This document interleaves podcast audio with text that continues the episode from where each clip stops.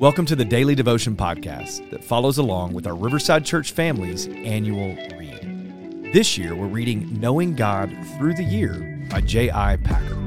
We hope this year you'll be filled with fresh insight and joy in and throughout your God time.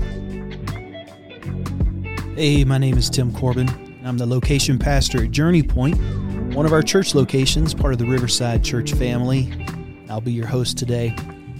Today's reading is from Thursday, February 15th, and the theme is Nothing Tastes. The scripture we're looking at is John chapter 17, verse 3, which says this This is eternal life, that they may know you, the only true God, and Jesus Christ, whom you have sent. The devotional uh, uh, refers to absurdism which is the philosophical belief that humans have a strong desire for meaning in life, but the universe does not offer us meaning. Therefore, we are left with this tension and this struggle. The devotional also refers to Marie Antoinette's fever, which she says nothing tastes. And it refers to her having everything she ever wanted, but nothing satiated her desires. There was so much material that everything tasted bland or boring.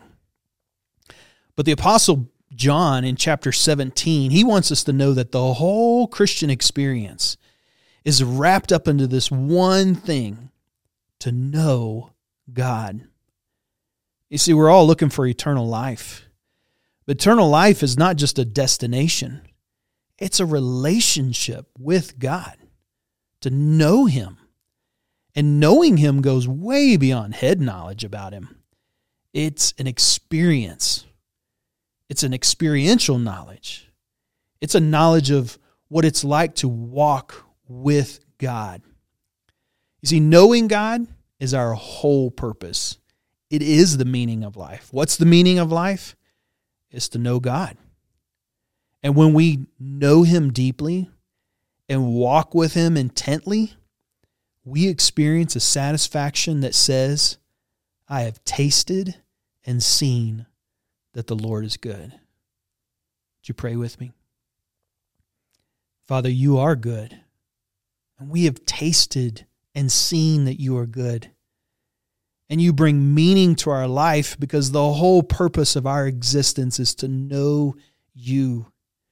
It's not to achieve the most in life, it's not to be known for the most in life. It's not even to just be the nicest in life, it's to know you and to walk with you. So God, thank you for purpose. Thank you for meaning. Thank you that this life has meaning. We don't have to wonder about it. We've found it.